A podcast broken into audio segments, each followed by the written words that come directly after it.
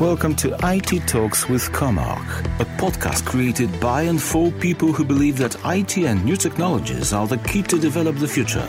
We explore technology trends and offer valuable insight into innovation and business. Stay with us also to delve into career opportunities in IT industry.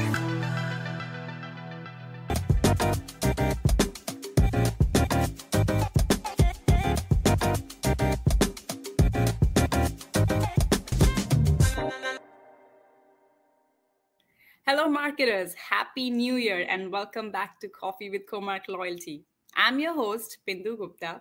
Today we have a loyalty marketing mogul with us. He has created, implemented, managed and measured customer marketing strategies for some of the biggest brands in the world for over 20 years. And he's passionate about understanding how people interact with brands and what drives their purchase decision making. Please raise your coffee mugs for the CEO of Wise Marketer Group, Bill Hanifin. Hi, Bill. Thank you so much for coming. We are so excited to have you.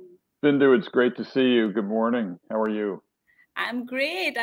Well, thank you so much for joining today. It's been long overdue, I feel. Since the time we've known each other, I think we have, done a couple of, panels together. So it's really great to have you on, Coffee with Comarch Loyalty and pick your brain on a lot of exciting stuff. So thank you for joining again. I'm so happy to be here. Perfect. So to kick off, this is our first episode for this year. Mm-hmm. We really want to, learn a lot about different aspects of loyalty. But before that, I want to, know more about your background and your role and your journey so far, in this loyalty marketing field. It's interesting. So thanks very much. But I pinch myself a lot because I started off my career as a banker and I never imagined that a banker would end up in a marketing field. But then it made sense to me over time because loyalty business is so quantitative.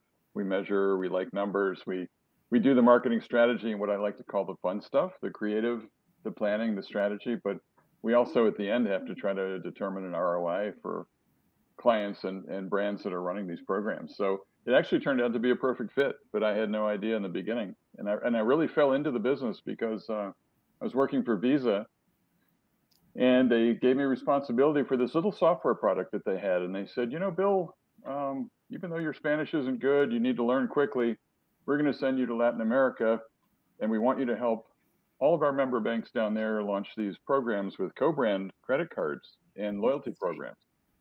I said, okay, what is that? So it was learning on the fly. I was learning how to speak Spanish and learning a little bit more about the loyalty business. And then I did that for a while, and then it suddenly jumped into being part of launching a coalition program in Peru. And that was the thing that opened my eyes. The program's called Bonus, and believe it or not, it launched in the late 90s. It's still operating today, doing really well. And that was the thing that opened my eyes to, hey, these programs are not just about credit cards, but they're about so much more. And so it just kind of went from there. Hmm. I love that journey. I mean, you basically switched, your field altogether, from finance to marketing. Yeah. I think that's a really exciting journey. And I love the connection you made, the ROI and the quantitative factors of marketing, as today, and really jumping in and taking charge of a coalition program, which, mm-hmm. Had no experience with. So I think that's a great, great idea and great example. Thank you for sharing that with us. So I feel like every, beginning of the year, we are, as marketers, we are so inclined towards learning what's going to happen. Like, what's the future going to be for loyalty marketers in the field of loyalty for programs, right? So, anybody as a marketer, they love trends, right? They love to know what are the key trends. What am I going to focus on? What are brands thinking about? Are they going to, completely change the landscape? Is it really going to happen this year, or in the near future? So what are the key loyalty trends, as based on your experience talking to so many different brands in different industries? What are those key trends you would feel, would kind of change our current landscape, or maybe even shine, this year versus kind of what we've been talking about for a while, right? So I would love to know your thoughts on that. Right. So there are three or four that we've been thinking about a lot. And one of them, the first one I was thinking about, and I don't know if we'll get a chance to talk about all, but we'll get through a couple.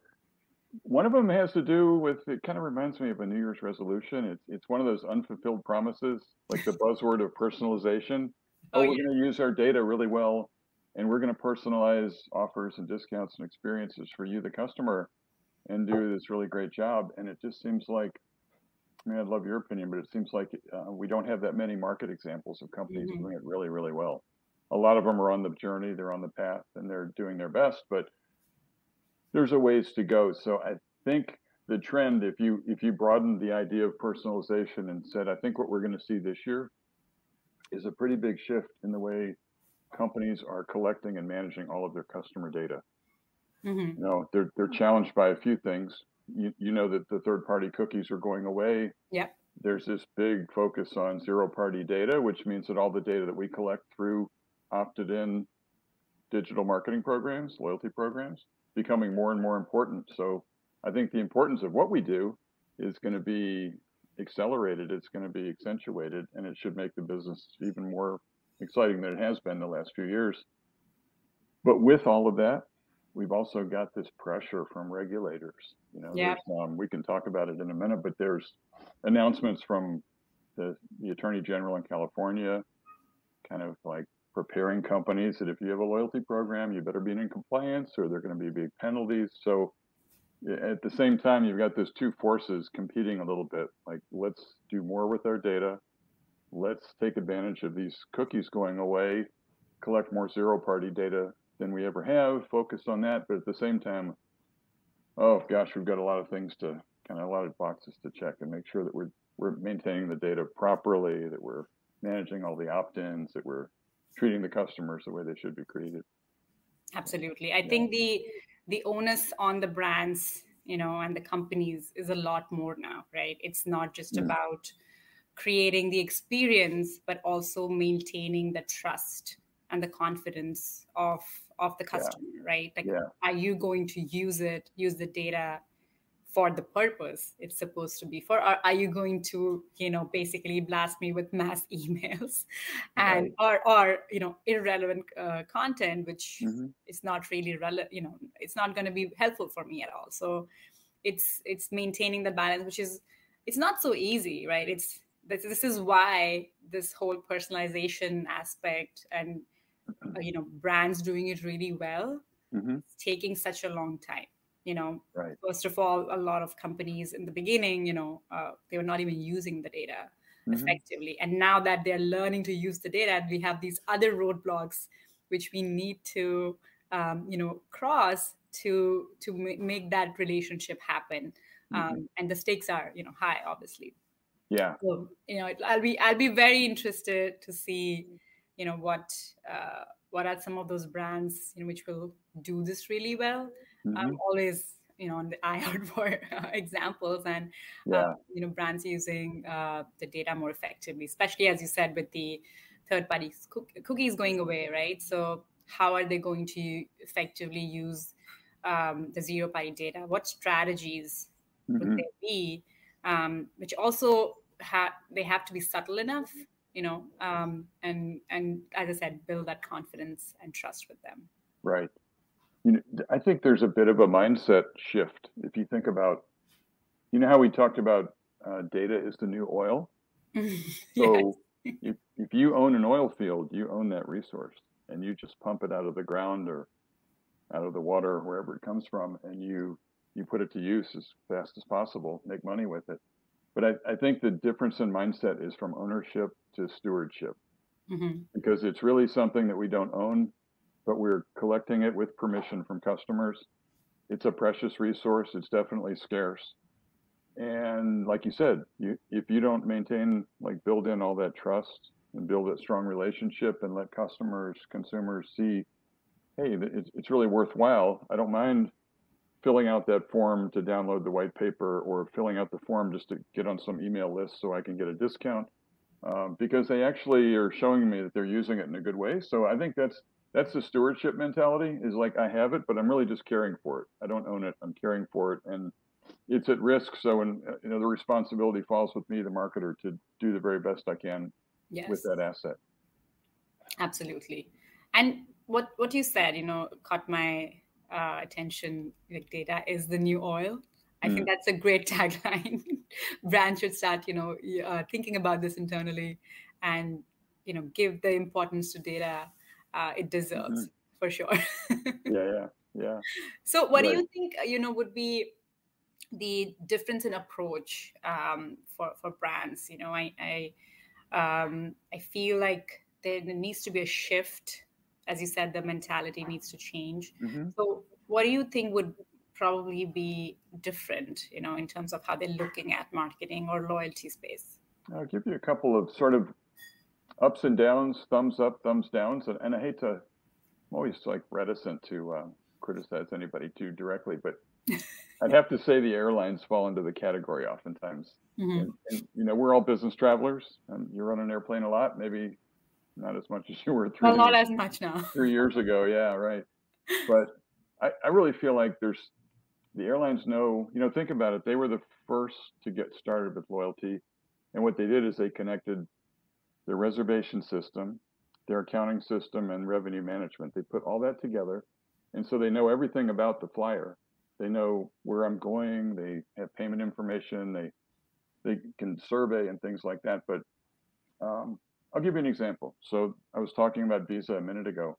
There was a period of time when I flew predominantly internationally, and I live in South Florida. So I had the choice of two airlines, and one particular one was the one that I always took doing international travel. So that came to an end at some point. It kind of slowed down, and I was traveling domestically in the US. And then I was just switched over, and I was just as heavy a user, but with this different airline, this competitor. Yeah. And one day, guess what? Things changed.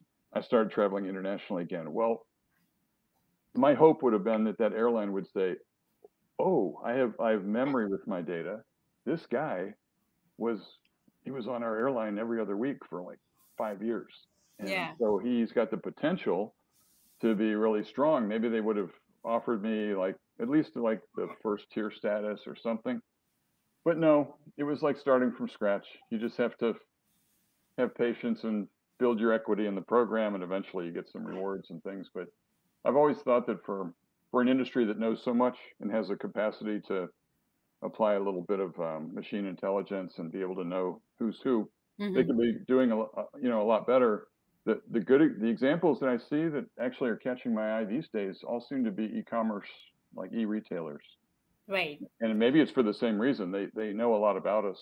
They see every place that you navigate on their website, what you do in the shopping cart, all of that. But there are a couple there that.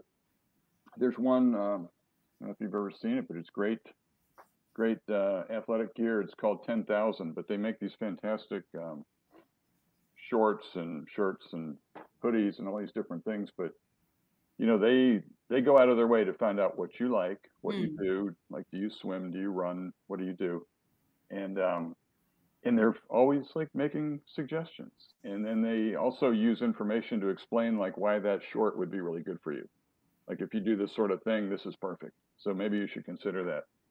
And I really appreciate that, because I feel like, okay, they're remembering, and they know that I don't do CrossFit, but maybe I do run, or maybe I swim or something like that.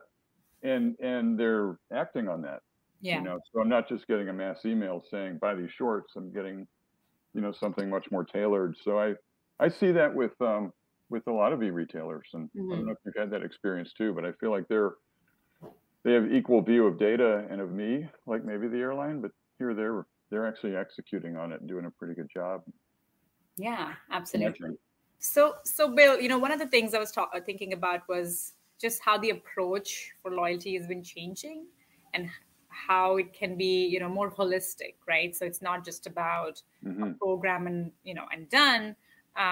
But from your experience, you know, what do you think, you know, this holistic approach can be, and what it can do for the future of loyalty?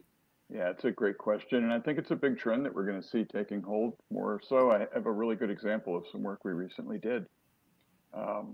I think loyalty is moving out of the marketing area and moving much more into the C-suite. And that's a good thing. Yeah. Because we had at Wise Marketer, we had a report, we have a report, a product called the Delphi Report that we do each year. And we tackle one big question. So we wanted, this is 2019, I guess, we wanted to know why programs fail. And one of the main reasons near the top was lack of C-suite support. So we realized how important it is. If you don't have that top-down support, sometimes the programs struggle. There's not a commitment maybe that you'd hope to have. So what we're seeing now happening, which is great, is the operation and management of loyalty is moving into a leadership position at the top tier of the company. And we worked with one very large firm during the previous year, 2021, that was that decided to create something they called a loyalty steering committee. And so they created this cross-functional team. So people from, yes, the CEO, and but also the finance office, the operations technology, the data people, even some category managers and people that manage their merchandising.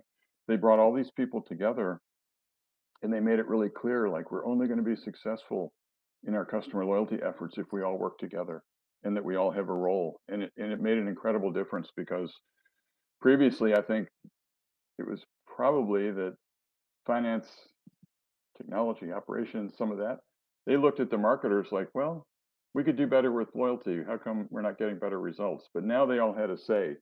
And so they had a forum to share all these ideas and make suggestions and improvements and things. And it's been incredible. So I told that particular retailer, I think that they're not the first, but they're in the first wave. And we're going to see a lot more companies taking an approach like that. No, that's a great point you made. And this should be a trend, right? We want that buy-in from the top up, from the top. It's the only way to imbibe that customer centricity, in the thread of the company. It's not just about, okay, we're just going to do the program and we'll see how the program, it's very isolated. The holistic approach you mentioned and the, buying from the C-suite, I think it's so critical. And even today, like I'm, building these loyalty programs for different clients and different brands, right? So I'm also seeing that change slowly. I'm not saying it's absolutely like, at the top right now, but I am seeing a much bigger interest and, kind of breaking the silos, and they're coming together and thinking of this in different aspects of it, right? So how is this going to impact not just the end customer, but even our employees? What is the effect of this program on the overall organization? How is it going to impact the business goals? The key KPIs. And is the mission of the program just retention, or is it more than that?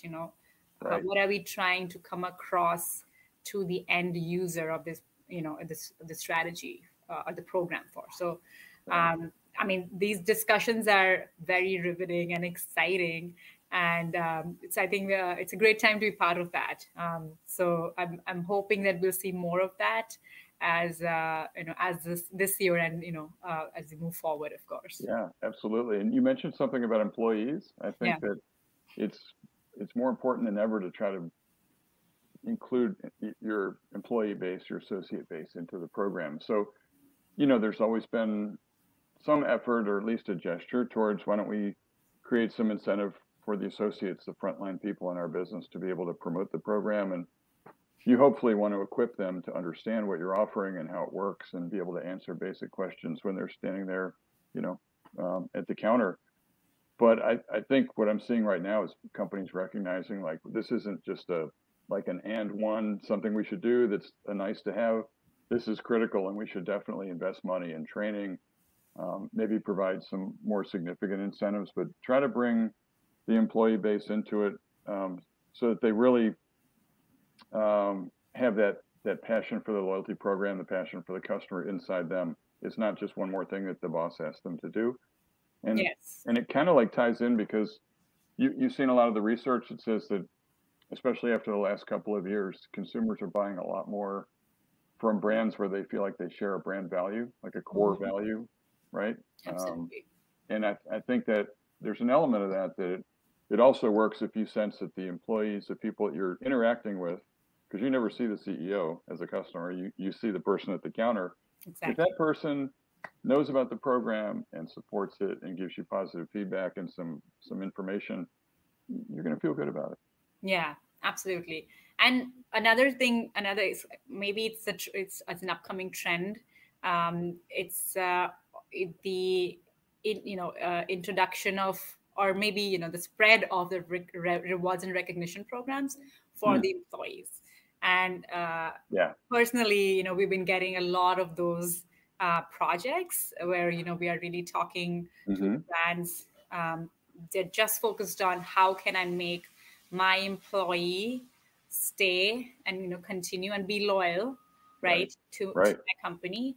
And I think that's a great initiative, Surprisingly, I'm seeing this a lot in the financial service industry, which it's not so easy. Where there's a lot of attrition, there's a lot of turnover, and of course intense competition. So maintaining your current employee base is also so key right now. It's very, very essential, not just for business continuity, but also to be that brand the consumers are going to recognize it. It's a big challenge, and it is. I guess I'm more of an optimist than anything, so I look at it as though yes, employee retention is so difficult. It's a big challenge, and we know about the great resignation, so-called great resignation, and all of this. Like there's a lot of just churn in the workforce, but that tells me too there's a lot of opportunity because I think consumers have a pretty low expectation for customer service levels and what to expect when they dial the toll-free number, or maybe they even go in like a chat, at an e-commerce site. But if you just do well, if you invest in some training and you have, like you say, some employee incentives that matter, you can get some improvement, and that's going to look like a big improvement to the customer. Yeah, absolutely. A great example comes to mind, Southwest Airlines, right? Their rapid rewards program. So the way they have integrated their employee incentive program to basically take advantage of their rapid rewards program, which is great. Like as an employee, you can get points and you can use those for travel incentives on their customer facing program. So not only that, it ties in nicely with taking care of your employees and, making the employee aware of your customer facing program, right? Because they are kind of part of that. So I felt like that's such a great move to tie these the rewards together in a subtle way. But I feel like this is something other brands can also look at. Oh, absolutely. You could call it the last mile of loyalty. Some people would say it's the payment transaction, but maybe it's that person right there at the counter or the flight attendant walking down the aisle but yeah, there's so many opportunities for people to connect with other people at the brand. And so I think it's a great place to make an investment right now. Yeah, absolutely. Yeah. So another thing which comes to mind, and which this has been kind of a challenge and in the news for such a long time now, I feel, since the pandemic hit, are the supply chain issues, right? It is kind of obviously imbibed in the very fiber of how we transact right now, with everything online. You basically just, with a few clicks, you just expect your product to arrive at your front door.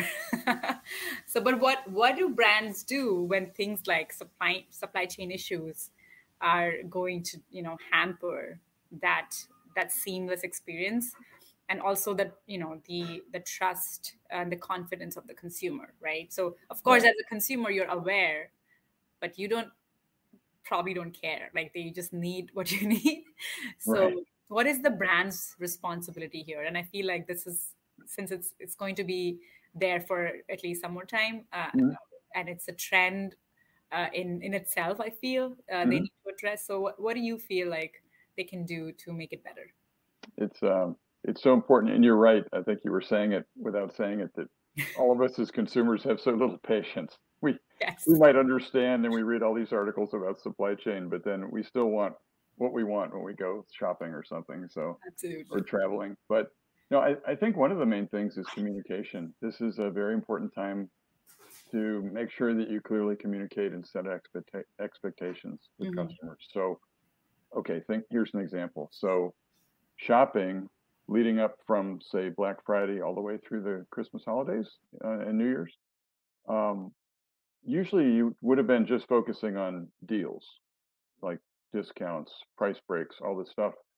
And what I saw a lot of retailers doing this year was just reminding you constantly, if you order by a certain date, we will guarantee that you'll get your item when you want it. And I almost start to wonder, like, I can't say that there's quantitative research that supports this, but I have a strong feeling anecdotally that people probably started to value that communication and that assurance that, okay, this particular brand said, I've got until December 7th, and if I order then, I can still get my item, or my loved one, whoever it is that I'm going to send something to, is going to receive it by then. Yeah, I bet that was more important to a lot of people than a 10% discount or a coupon or something like that. And so I think it was a great example of a lot of retailers saying, okay, I see what the issue is. I mean, we're having our trouble. Consumers are very concerned, our customers, and they may not shop with us if they feel like they're not going to get the item. So what do we need to do? We need to be out front, communicate, let people know, like, if you do this, we guarantee to do that. And as long as they delivered on it, which the ones that I was interacting with all did, it was really satisfying. Like, it made you feel good. You know, I felt like there's something in there about the brand caring for me. So I think that communication and getting out front of that was really important. Yeah, no, absolutely. I think the brands which did get ahead of this and, you know, treated it with the respect it needed and the attention it needed. You know, they were obviously the ones, you know, you were happy with, and you're probably not going to switch to a competitor, right? Because it's so easy. It's not. It's the stickiness is not that easy to maintain. So if they feel like, oh, I'm not going to get the product from you, I'm just going to go to somebody else. So getting ahead of that and making sure you communicate effectively.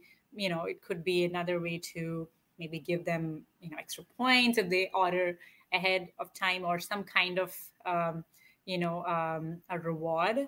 And it doesn't have to be a monetary reward. It could be, you know, a soft reward, which, you know, speaks to them at a more, you know, human emotional level, right? It doesn't always have to be transactional in nature. So if they did that, you know, got ahead of the situation and, you know, try to take control of it as much as they could, because at the end, still, it's not in their hands.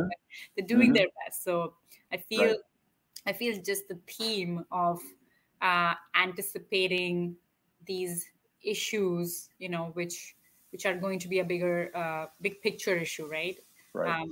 From an economy point of view, that is going to be also key to maintain a strong relationship with the customer. And I think it's something, Bindu, it'll probably carry on into this year, don't you think? I don't think it'll be resolved by March or April this year. Yeah. These supply chain issues now, it seems like, will probably last for a period of time. Yes. So I think it's maybe not too late, even if brands haven't jumped on that whole idea, not too late to start thinking about what do we do to compensate. And there's some situations where it's really tough. If you think about, back to the airlines for a second, but think about how the in-flight cabin experience has become kind of toxic.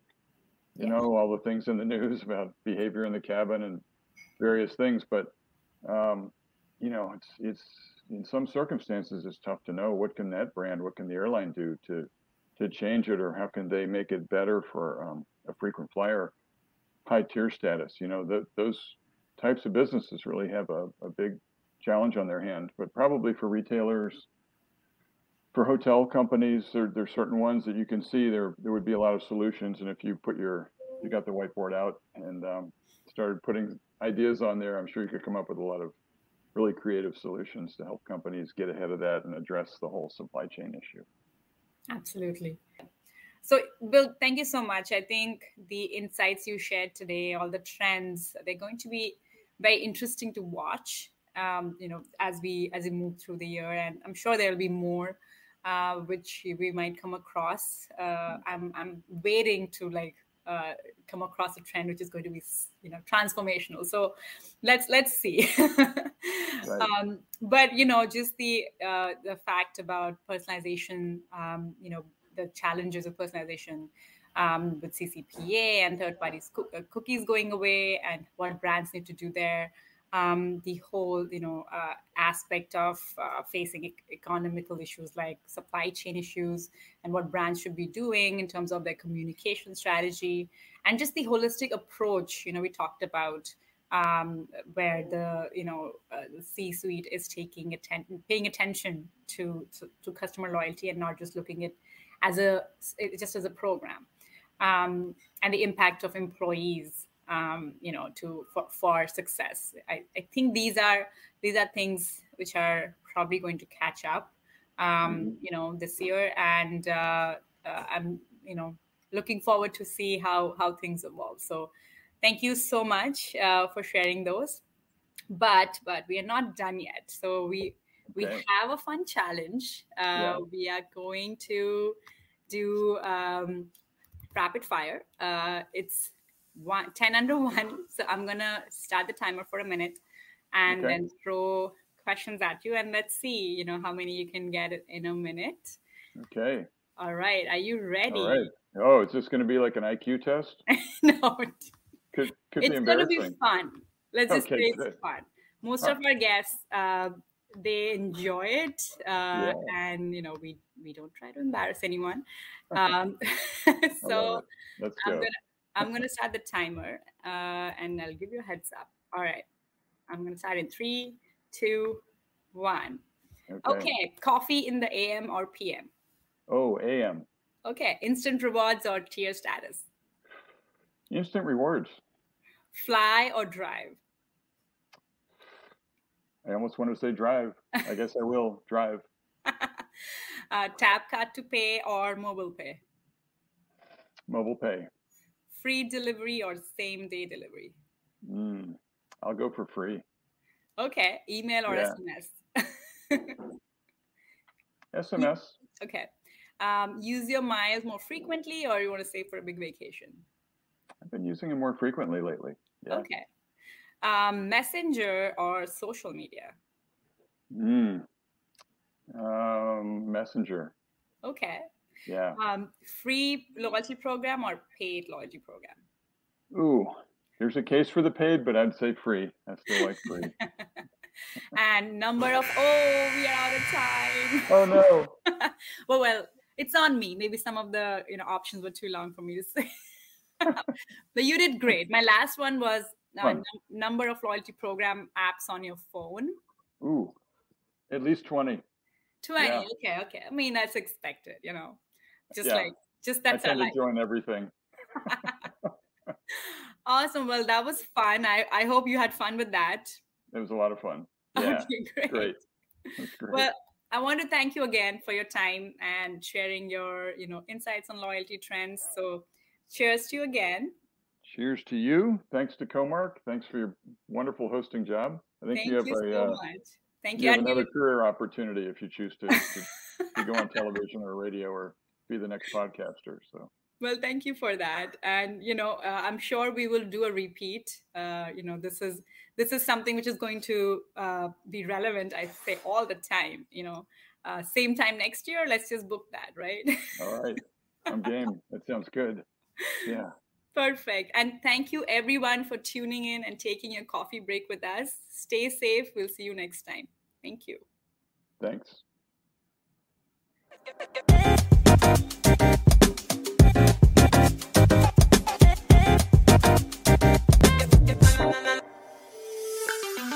Thank you for listening to IT Talks with Comarch. We will be back soon with new episodes. If you like what you heard, subscribe to our podcast.